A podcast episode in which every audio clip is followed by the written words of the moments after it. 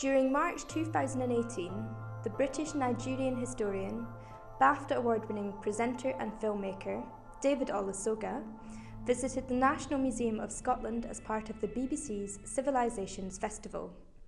Inspired by Kenneth Clark's groundbreaking series from 1969, BBC Two's current series Civilisations introduces a new generation to great masterworks of beauty and ingenuity. In this talk, David Olusoga, one of the three presenters of this new series, asks Can TV still do that magical thing of bringing people to a place where they believe history and art is for them? Uh, first of all, apologies for standing here and doing my emails while you've been coming in, but I'll get anywhere I can get Wi Fi. I will take the opportunity of using it, so forgive me for that. Um, I'll talk for a moment and then I thought I'd show you the introduction film that we've made to showcase the series. But first of all, thank you very much for inviting me here to your museum and to your city. I was brought up in Newcastle upon Tyne, so this is where we came for our in summer holidays to Edinburgh. So it's, it's, very, it's very nice to be back. Um, it's an honour to be here, but it's a, also an honour to have taken part in the series Civilisations. And so let's begin, as I say, by showing um, the show reel that we produced about just what an incredible phenomena this new series is. And it's an incredible phenomenon because it's part of a tradition that I want to talk about, which I think is in itself special and worthy of celebration. So if we can play the first clip, please.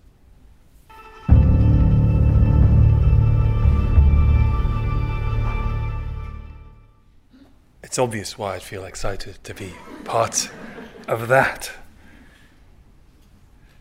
this series is obviously it's part of a tradition that began 50 years ago. It was 49 years ago that Kenneth Clark famously and very wisely did exactly what I was trying to do on Start the Week this Monday, which is dodge the question, what is civilization? What Clark did, he asked himself that question. And he said, with Notre Dame Cathedral behind him over his left shoulder, he said, I don't know, but I think I can recognize, recognize it when I see it. Now, of course, Clark did know a lot about the idea of civilization, which is perhaps why he was tiptoeing around its definition. It's a concept, it's a question that's probably best sidestepped because it's difficult. The fact that most people who've seriously thought about the idea of civilization at most points in history have found the concept complicated, difficult, uncomfortable, that makes it so interesting. And the people who've been certain about the concept of civilization and the meaning of that word, they've tended to be some of the most dangerous people in history. People who are confident in deciding that they are civilized and others aren't are often the people you want to keep some distance from. Because there's nothing simple about the concept. It's one of those words we think we all think we understand it, right up till the moment someone asks you to define it. And if you add the word, the prefix Western to the word civilization, you're in a whole other world of trouble with new problems. One of the problems is that it was commonplace just a hundred years ago to think of civilization as a singular phenomenon that had a single source, perhaps ancient Greece, perhaps somewhere in the fertile, fertile crescent. The view that multiple civilizations emerged around the world at various times for various reasons, an idea that we're usually comfortable with today isn't hasn't always been the way people have thought. It wasn't an idea that many Victorian thinkers had much time for. In the age of the European empires, the concept of civilization, the concept that there was only a singular civilization that had a single source, that Europe was connected to its source via this golden thread all the way back to Rome, to Greece, to Egypt, that idea was the idea behind the civilizing mission, the idea that was used to justify the domination of other peoples. It's difficult to work out what we mean by civilization. It's really easy to work out what we think about its opposites barbarism, savagery, what people used to call rather quaintly rudeness. They're all toxic. As Simon Schama brilliantly says in what I think, and I am very biased, obviously, in the brilliant opening sequence to this series, what Simon says is that we suddenly find we do have an instinctual understanding of the concept of civilization the moment its opposite turns up. We know that civilization isn't the murder of an 82 year old archaeologist. We know that civilization is somehow invested in stone columns when we see them being wrapped in military explosives and being destroyed. And yet, despite the clarity we suddenly feel when we watch the destruction of Palmyra, there's a risk that I've found that when you start talking about civilization and its relationship to art, about how civilization is, in one definition, invested within art, that you start sounding like you're saying, I don't know much about civilization, but I know what I like. And it's obvious and it's unquestionably true that civilization isn't just art, it's also obviously law, it's medicine, it's commerce, it's science, it's trade, it's lots of things. But by looking at the story of civilization and the story of the idea of civilization through art is one way of telling a very big and I think very important story about us. And I think when you combine that desire to look at civilization through art, through and with the medium of television, you create something, I think, special and something that in this country is part of a tradition that Kenneth Clark began 50 years ago. In the late 60s, Clark even further dodged the question by creating a firewall between him and the difficulties of defining civilization by calling his series a personal view. And he's because he was aware, he was aware that it's a dangerous concept to go near, so dangerous that you might ask, why have I ventured so near it recently? But the one small certainty that Clark had was that the elusive meaning of civilization, what it really means, part of that answer can be found in art. And it was by sticking to that principle that he created something incredible. I've been working in TV for about, well, in the media for about 20 years. And a lot of us who make TV programs have a bad habit of using the word landmark a bit too freely and a bit too readily. And I've written recently that I've made a few projects that at the time I have kind of gone home on an evening and convinced myself that I was involved in the creation of a television landmark and got a bit overexcited. And looking back, I was making what I think or hope is kind of good television programs there are few landmarks. And the landmark of all landmarks, the mother of all landmarks, the landmarks that, histor- that TV people sit around the campfire and talk about in legendary hushed tones, is of course Kenneth Clark's civilization. And that's not to say the series isn't without flaws. I think the series was special. I really hope we've made something in its tradition. But it wasn't a perfect series. That patrician confidence with which Clark delivered his piece to cameras, that, as, as we call them in the trade, was on one level very reassuring. A lot of commentators who've written about the new series and written about this tradition have said they missed Clark's breezy confidence or overconfidence, depending on how you want to see it.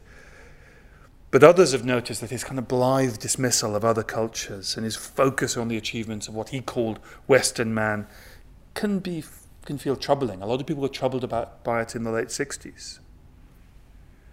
The truth is that Clark's worldview and his cultural tastes were old fashioned even for 1969.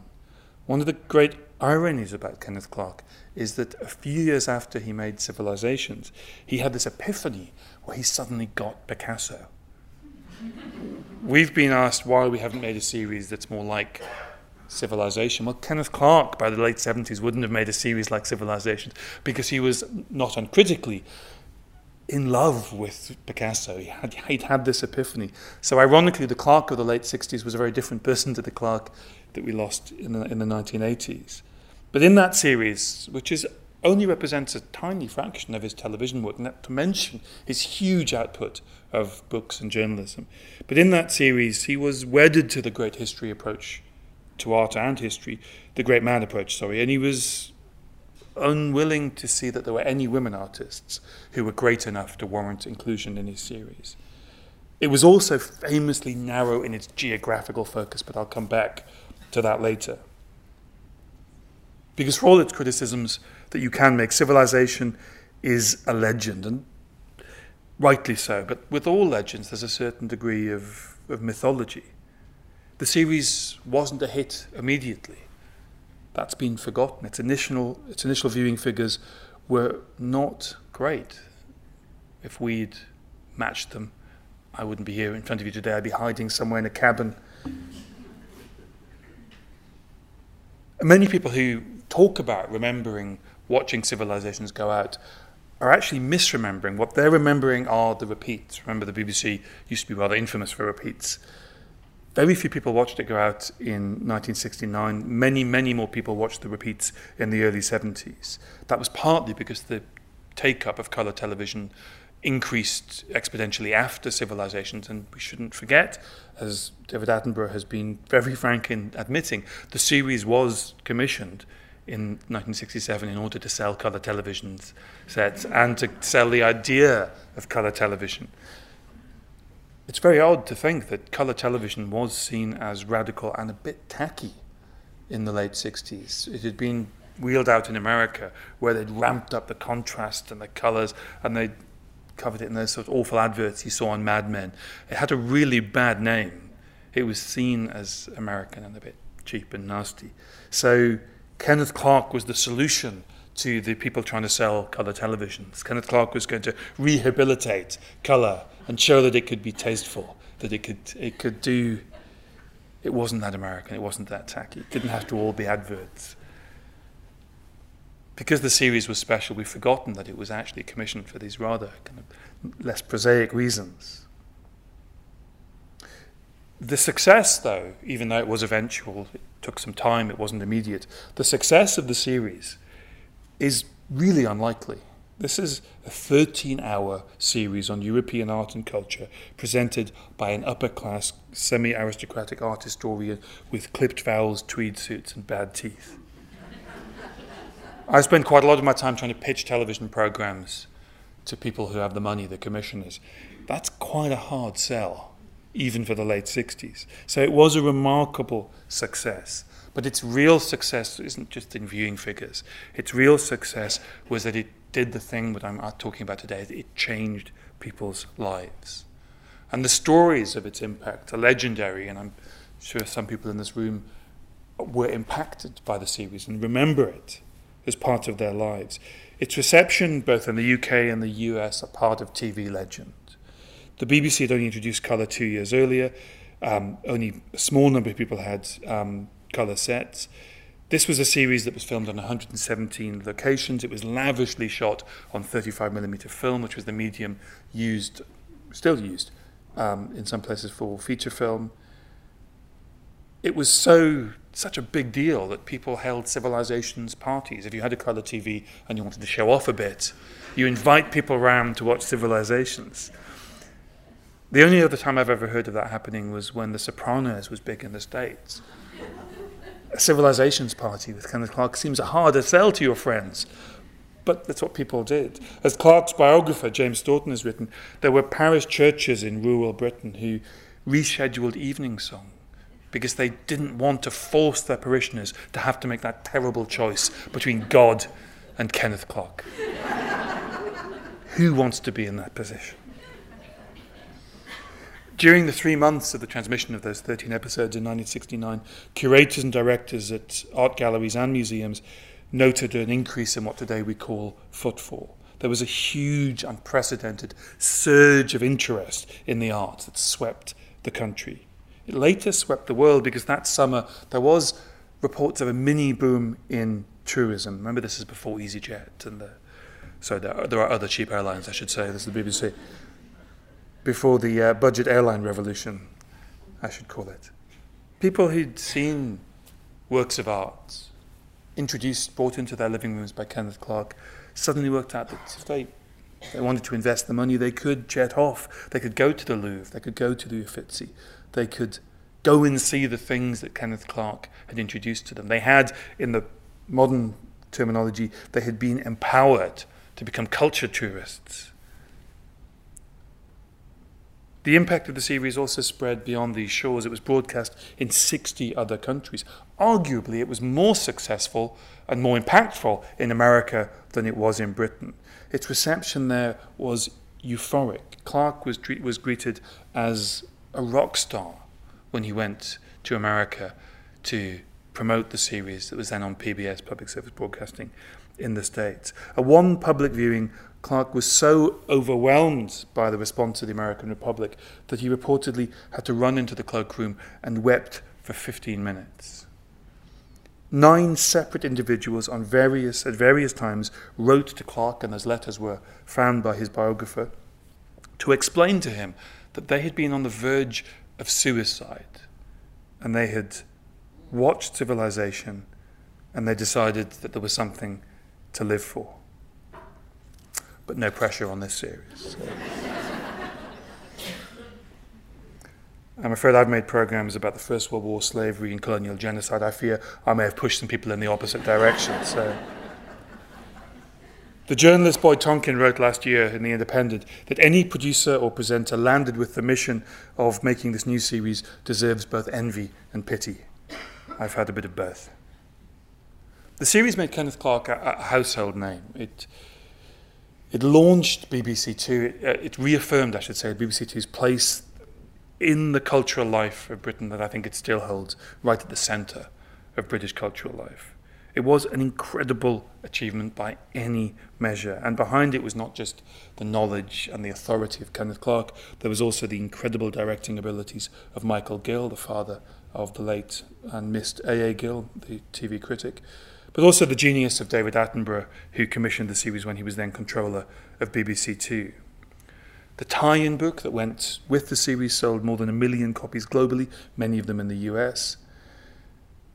And Civilizations became a, a phenomenon, not just a TV series. But it was a phenomenon, but it was not an aberration. It was not unique. It demonstrated what David Attenborough very cleverly and astutely hoped that it could demonstrate not just that it's worth going out and buying a colour television, but that TV can do art and culture. That TV, this medium that in the sort of 60s had become contaminated with being seen as cheap and American and not high culture. That this brash, relatively young medium could do big subjects.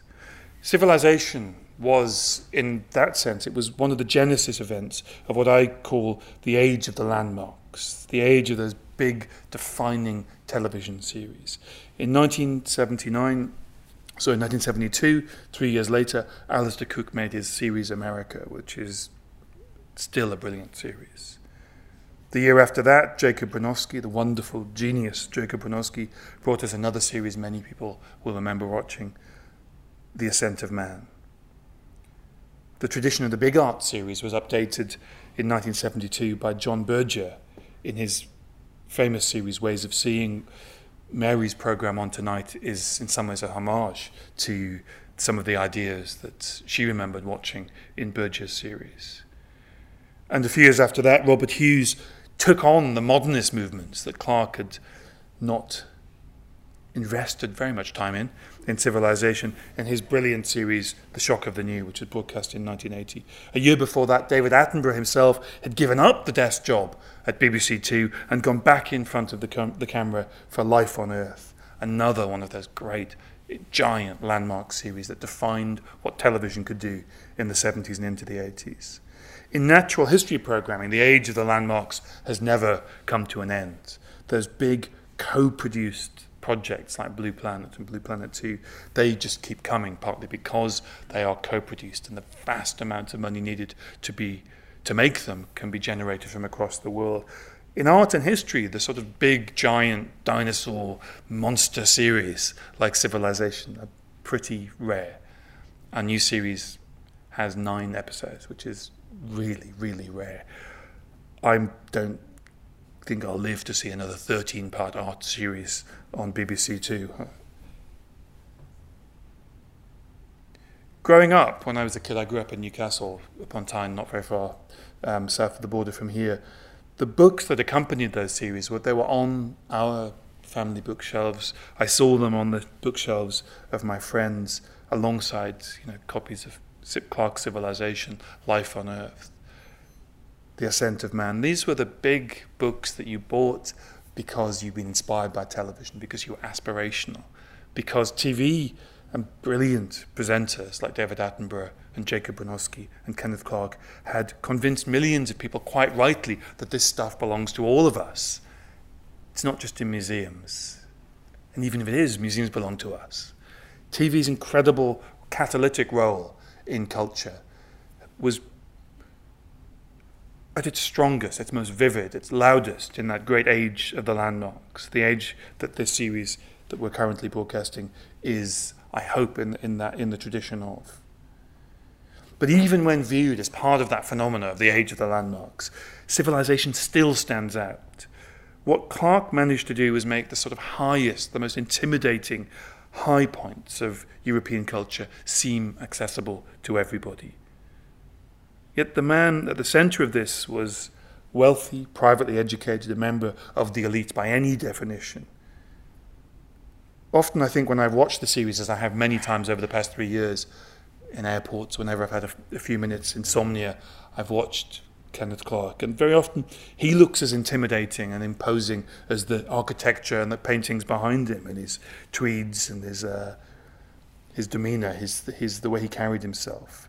Now, his career Keeper of the Fine Arts at the, at, at the Ashmolean, Surveyor of the King's Pictures, youngest ever director of the National Gallery at just 30, an Oxford Don by his 40s. That was a stellar career, but it was because he entered into the world of television that, part, that Clark's public life was available to everybody.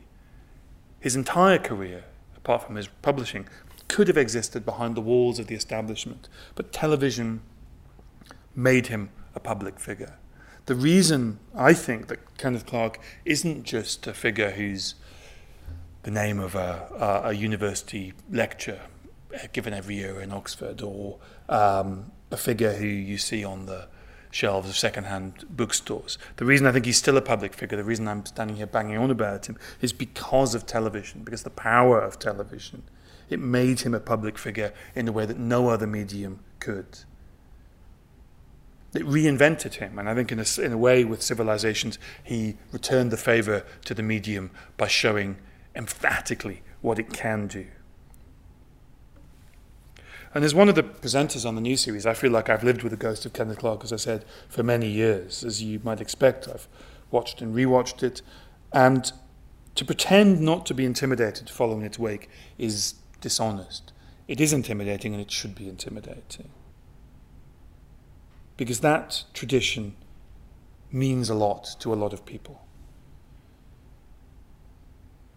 Uh, in the three years that we've been making making the series, I have repeatedly been taken aside at events I've been at or sent emails by people who've wanted to explain that watching that series in the late 60s or the early 70s when it was repeated was a, a life event. It wasn't an evening watching TV, it was a critical moment in their lives. And I already knew in theory that this series meant a lot to people, but I hadn't fully appreciated how much it had changed people's lives, opened their minds, how doors that had previously been closed had been opened by watching Clark, that interests that they hadn't previously had had been fired and, and made into lifelong passions by 13 hours of TV on BBC Two 50 years ago.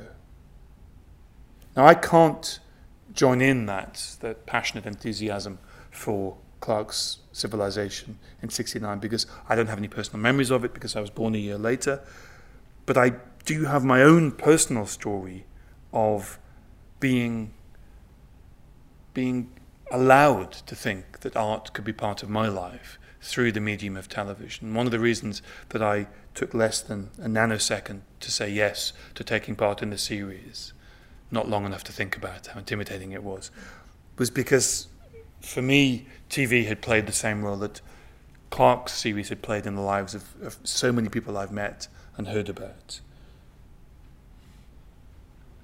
I know the date and the time of my personal epiphany.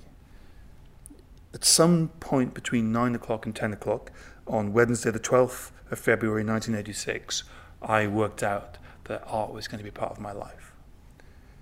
That mother, my mother, that evening, my mother, I'd like to think encouraged me, but it probably made, thinking back, being honest. She made me watch a series on BBC Two called Artists and Models, and it changed my life. My mother did a lot of making us read, listen, or watch to things. Things were circled in the radio times. and we were expected to watch them, and there would be questions about them. You could be caught out. So I watched Artists and Models on BBC Two at 9 pm on the 12th of February 1986. It was written and directed by a producer called Leslie Megahey, who I've never met and who I have yet a life debt to. The first episode was about the French master of neoclassicism, Jacques Louis David, an artist who lived through the horrible, ugly Rococo days of the Ancien Regime, producing cherubs and ghastly paintings for the for the last of the aristocrats, and who became just in time for the revolution the austere painter of the neo new neoclassical style that became the style of the revolution. He was there to paint the and never finish the famous tennis court oath. He painted the coronation of Napoleon at Notre Dame, the same cathedral seen behind Kenneth Clark's shoulder in the opening scenes of Civilization. He was, for a while, France's greatest artist. He was the state artist of the revolution. He was almost a victim of the revolution. When the Committee for Public Safety fell, he was almost a victim of it. He was saved, it is said, from execution because in his trial his stammer became so bad that the men who might have sent him to the guillotine began to laugh at him. I know all of this and I care about all of this because 30 years ago I watched a documentary on BBC Two on a Wednesday evening. Two years after I'd watched Artists and Models, and having realized even from my council house bedroom that art and history could be legitimate passions for me, something I had not worked out, that this stuff belonged to me, that museums are public and publicly owned, that this art is national collections, that art was going to be part of my life. Two years later, I was in the Louvre, standing in front of the paintings that I'd seen on BBC Two that Wednesday night. In the first episode of Artists and Models, there was a a phrase that somebody, a critic, had said jokingly about Jacques Louis David's paintings. It said that they were so cold and austere that if you stood close, you could feel this icy blast coming out of the canvas from these cold rooms of the houses of the Roman aristocrats that David painted. And I remember as a teenager standing in front of the Oath of the Horatii, imagining I could feel that icy blast. Slightly high on the idea that art was for me. After the Louvre, we went to the Rijksmuseum. This is me and my best friend. We were 18. We were interrailing. People of a certain generation will know what that means. Younger people, it's what we did before EasyJet. I went to the, Reich, the and I saw Rembrandt and Frans Hals and Vermeer, and I understood that Holland wasn't just about cafes. It was, it had had a golden age that they got through without cafes. Then I went to, Madrid, to Madrid and I went to the Prado and I saw Picasso and Titian and El Greco and Velázquez and Hieronymus Bosch, and I bought a, a print of Bosch's, what I think is his masterpiece, The Garden of Earthly Delights, and I pinned that reproduction to every student room I had for the next five years. I loved it. Television had given me all of that. I'd been to art galleries. I'd been taken to art galleries by my mother. I'd gone to London. I'd been to this city um, for our little cheap summer holidays. But I hadn't really got it. It had been slightly dutiful. It had been, I now have a daughter and I can imagine what it's like taking a child to an art gallery and trying to prod them into into realizing, into having that, that realization, that epiphany that this stuff is wonderful Television just did that effortlessly. Television, when it's at its best, can do that for people. TV had given me the passions that remain my passions now as a somewhat older, fast graying TV presenter and producer. And I'm immensely grateful to TV. But there were other works of art that I didn't see on television that also fired my imagination when I was young. The other place that my mother would take her mixed race, half African children was to the British Museum and we'd stand in front of the Benin bronzes because my mother was determined that her half African children would appreciate both sides of their heritage and that they would appreciate that their father's ancestors, not just their mother's ancestors, produced great works of art. Now, I don't recall ever seeing the art of Africa on television as a kid back in the 80s. And if I'd been around in 1969, I certainly wouldn't have seen it in Civilization. Kenneth Clark's series has been criticised for being Eurocentric. That's ridiculous. It was far more narrowly focused than that. Filming took place in just 11 countries. The new series has been filmed in 31 countries. Remember, Clark had 13 episodes, we have nine. Clark spent most of his time discussing France and Italy. Germany probably comes in third. Britain doesn't really get much of a look in until the latter episodes. Spain is completely omitted. There is no Spanish art at all in civilization. This was uh, an oversight. Clark actually struggled to keep uh, down to his 13 episodes, so he made a decision to drop The Art of Spain, a decision which bordered on becoming a diplomatic incident when the series was finally broadcast across Europe. Clark was seen as having delivered a, a, national insult to Spain. As you will notice if you watch the series, Simon, myself, and uh, Mary have all been to Spain. we have ruffled feathers to smooth down. I dream one day of retiring to Spain, so I can't take any risks there. However, in 1969, Clark left out not just Spain, all of Africa, all of Asia, Oceania, South America, Central America, completely absent, completely missing. Now, Clark was criticized this for the time. At the time, you will. There's a sort of risk that we start thinking that Clark was. Um, it's only now that we'll criticize Clark for, for this. That this is because we live in a PC age. 50 years later, Clark was criticized in the 60s for having been very narrowly focused.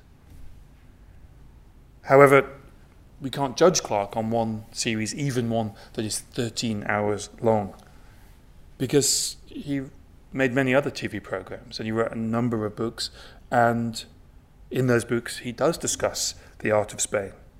He was a champion of Japanese art. You can't judge Clark by that single series. But it was really clear right from the outset that we wanted to make a series that was much, much more global. And that's because television's changed and the audience has changed and the culture that we live in has changed. Many people who watch Civilization, and I really hope, as well as you watching our series, that you will also take the opportunity on the iPlayer, bbc.co.uk, to, to look at Clark's series, which is now available on the iPlayer. Because one thing that a lot of people who have watched it again recently have noted is it's extremely, at moments, pessimistic, especially the beginning, especially the end of the final episode. And that's a reflection of Clark's genuine fear of living at the, one of the darkest moments in the Cold War. The pessimism of the Cold War. The fact that they, everyone was living under the fear of mutually assured destruction does come across in the series because, like all works of art, it's a it's a product of its time. It's a reflection of its time. You cannot make a television program or write a book without the times in which you live seeping through the keyboard or through the camera into what you're producing. I think it's entirely true of the series we've made. It's a reflection of our times. And what is the big issue of our times? It is that the world is becoming ever more global in ways that are wonderful, in ways that are frightening, in ways that we don't seem to be able to control. What was the big issue around Brexit. It was immigration. What was the issue that defined the Italian elections of this week? And I, the, the result of those elections, it was immigration, migration. These are all features of globalization. We have instinctively, without really realizing it, we've made a series that just as much as Clark's series reflects the big issue of our time, the globalization of our lives. But that we didn't do that out of some sort of dutiness, we did it instinctively, we did it joyously. Clark couldn't have made this series even if he'd wanted to. He couldn't, for example, have done what Mary Beard did and went and looked at the terracotta uh, army because they hadn't been unearthed. He couldn't have looked at the arts of the Eastern Bloc because he couldn't have got access to go to those countries. His narrowness of focus was partly because that's what he was asked to do by David Attenborough. Um, I've never been asked to do anything by David Attenborough. I'd certainly do what I was told if I was. but it's also a reflection of, of the other aspect of the Cold War that we tend to forget, which is it locked people into certain parts of the world. It was an insular time compared to our, our age. So we have made a series that reflects our time and the globalism of our time. But it's not just more geographically uh, broad in its scope. I mean, there is an S on the end, as I hope you noticed. Um, it's also chronologically far broader. Clark began in the 5th century with the fall of Rome and didn't really venture very much up, up into the 20th century. We begin 40,000 years ago with Simon's stunning, again unbiased, exploration of the first marks made by human beings on the walls of their caves. As an historian, his first interest is empire and the global encounters that have been a defining feature of the past half millennia. That globalism comes naturally and instinctively to me. It's what I love. I'm interested in what happens when people encounter one another. And what I've really loved doing in this series is to do something that I don't think any other medium can do, which is to use television to look at art that we think of as being characteristically and specifically of one culture and showing that within its DNA are the strands of globalism and encounter. I've loved looking at the way, for example, art of the Dutch Golden Age has subtly encoded within it the globalism of the 17th century. We think about Johannes Vermeer's paintings, those wonderful Dutch calm interiors of a woman reading a letter or a man and a woman flirting. But if you look again at the objects on the table, look at the globes, the rugs from Persia, the crockery from China, the globalism is there. Its thumbprint of the first age of globalization is there within those paintings. The hat that the officer wears when he talks to the flirts, to the lady in that beautiful Dutch interior is made from North American beaver fur. The blue, shiny, beautiful blue and white bowls on the tables have been brought by the Dutch East India Company from China. Vermeer, we think, never left the Netherlands, but his, his worldview was global. And when we think about the art that was produced by one of one of the Dutch East India Company's trading partners, the Art of Japan, it again is a vast, wonderful, uh, exquisite depiction of the excitement of contact. As I said, I've made programs about slavery and about colonial genocide and about what can happen and what did happen when cultures encountered one another and there was a mismatch of power or there were ideologies that led to terrible events. And we often aren't aren't good enough sometimes at, at looking at the fact that it's not always like that. I'm I'm, I was called in The Guardian two weeks ago one of the most miserable men that a journalist had ever heard speak and I, I, I, won't contest that. But when, I, when it comes to those earlier ages, before the 19th century, before the age of European imperialism, there are amazing moments of encounter that in this series I get the chance to, to celebrate and hopefully redeem myself and be called only a, a marginally miserable man in The Guardian next year. One of the arts that we look at is the art of Japan, and I want to show you a clip in a moment. There's a form of art which is not in this clip, which is a 16th, 17th century form of art, art called namban screens, which are Japanese folding screens that are used to divide rooms. And the namban screens were, were a celebration of the Japanese excitement at their encounter with the, Dutch, the Portuguese and then the Dutch empires. This is art of encounter, art of international trade and globalization, but this is from the Japanese point of view. You can see this within these Namban screens. You can also see it in the word Namban screen. Namban means southern barbarian, unfortunately.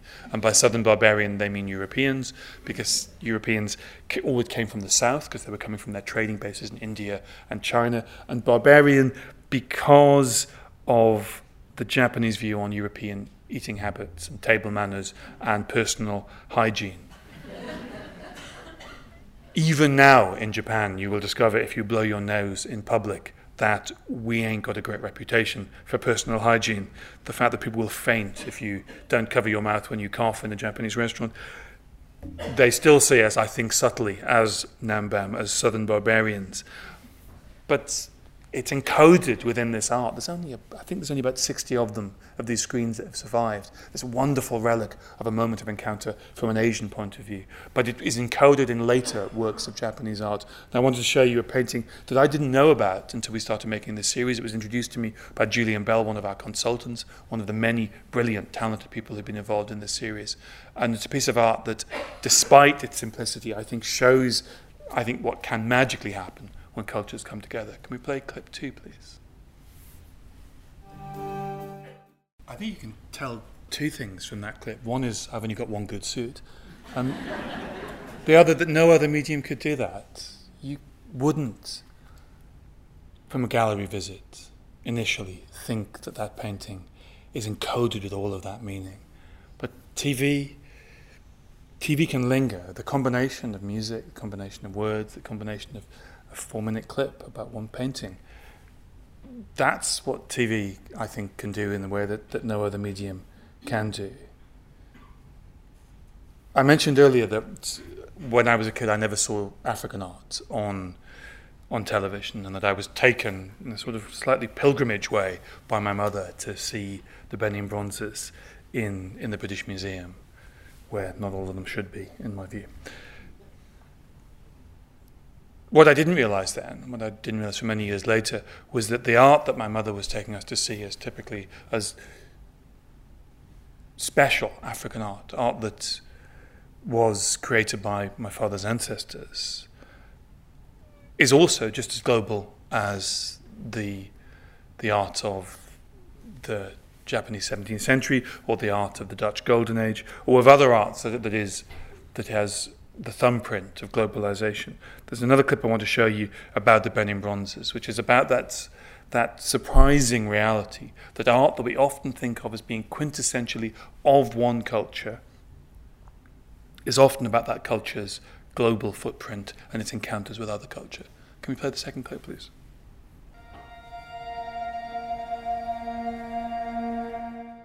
So, this is the 16th century Mask of Queen Idia. This is one of Nigeria's greatest works of art. It's one of the national treasures, even though there are two of them one's in London and one's New York.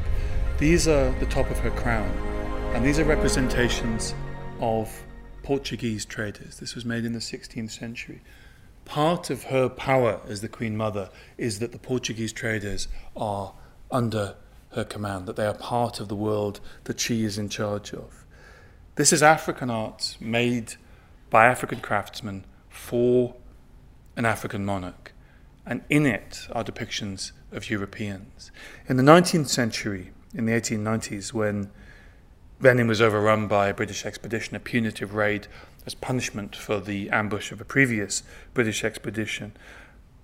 Visitors who came to the British Museum to see an exhibition that included these objects concluded that this was a backward culture that had had no contact with the outside world, that was inward looking, that was this forest kingdom that needed to be dragged into the modern age. And yet, encoded within the art was representations of a previous and somewhat forgotten age in which Europeans and Africans encountered each other in an age of much closer technological and military equity.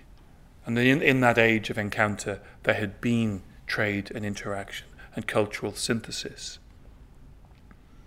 The Benin bronzes, Nigeria's national treasure, much of the metal that was used to make them, which is not actually bronze, it's a copper rich brass alloy, most of that came from Europe. It was used, used as a trading commodity.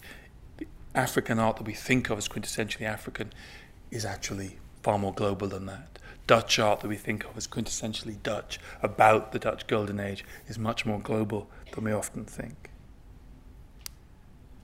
I think TV can explain these and put forward these arguments in a way that no other medium can do. But when civilizations, civilization was made in 1969, there were three TV channels. When I watched artists and models in the 80s, we were five years away from the internet. We were 10 years away from the first search engine.